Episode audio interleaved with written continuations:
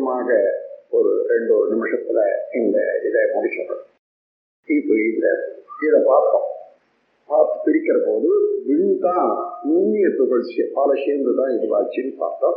விண்ணும் பரம் என்ற ஒரு சுத்த வழியினுடைய சுழற்சி அலை விழ் என்று எடுத்துக்கொள்ளணும் அப்போ எந்த தோற்ற பொருள் எடுத்தாலும் அந்த தோற்றப்பொருள்ல முதல்ல விண்ணை காணுங்க.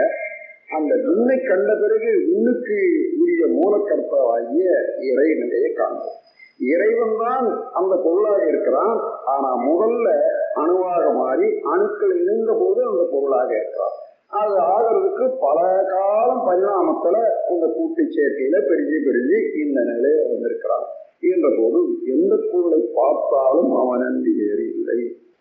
எந்த கருத்துக்கு வந்துட்டோம்னா நீங்க இப்போ ஆப்பிள பார்த்தாலும் பார்க்கிறோம் அவரையே தான் பார்க்கிறோம் ஆப்பிள் என்ற வடிவத்தில். மனிதனே பார்க்கிறோம் அவனையே தான் பார்க்கிறோம் மனிதன் என்ற வடிவத்தில். அதே போல இரும்பு பார்க்கிறோம் நிலவை பார்க்கிறோம் என்ன பொருளை பார்த்தாலும் இது வேறு சொல்லால உருவத்தால நேம். அது நாமம் வேறு உருவம் வேறு. ஆனா உட்பொருளை உணர்ற போது அவனையே தான் பார் அறிவை விழிப்பு நிலையில வைத்துக்கொண்டு எந்த பொருளையும் அவனையே பார்க்கக்கூடிய ஒரு அறிவு.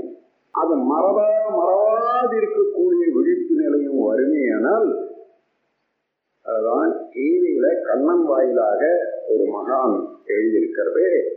எந்த பொருளிலேயும் என்னை காண வல்லவன் எவனோ அவனை விட்டு நான் நீங்குவதில்லை. அவன் என்னை விட்டு நீங்குவதில்லை. என்ற ஒரு கருத்தை இறைத்தார் என்று கூறி நீங்களும் இப்போ இங்க இருந்து கொண்டே எந்த பொருளை பார்த்தாலும் அந்த முதல்ல அந்த தோற்றத்தை கழித்து அணுவுக்கு வந்து அந்த அணு என்பது ஒன்றுமில்லை ஒரு சுழல் அலைதான்.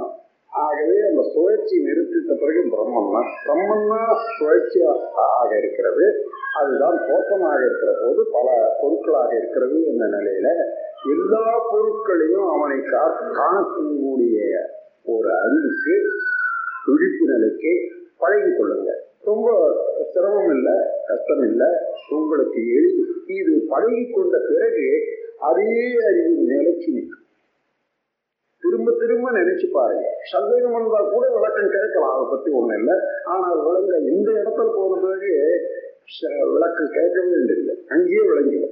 ஏன்னா அந்த இடத்துலயே போனாலே அதுவே விளக்கக்கூடிய இடம். ஆகையினால அப்படியே இருந்து இருந்து பழகி கொள்ளுங்கள் கூறி இந்த உரையை முடிச்சு வைக்கிறேன். நம் கடமை அறவாழ்வின் நாட்டத்தே.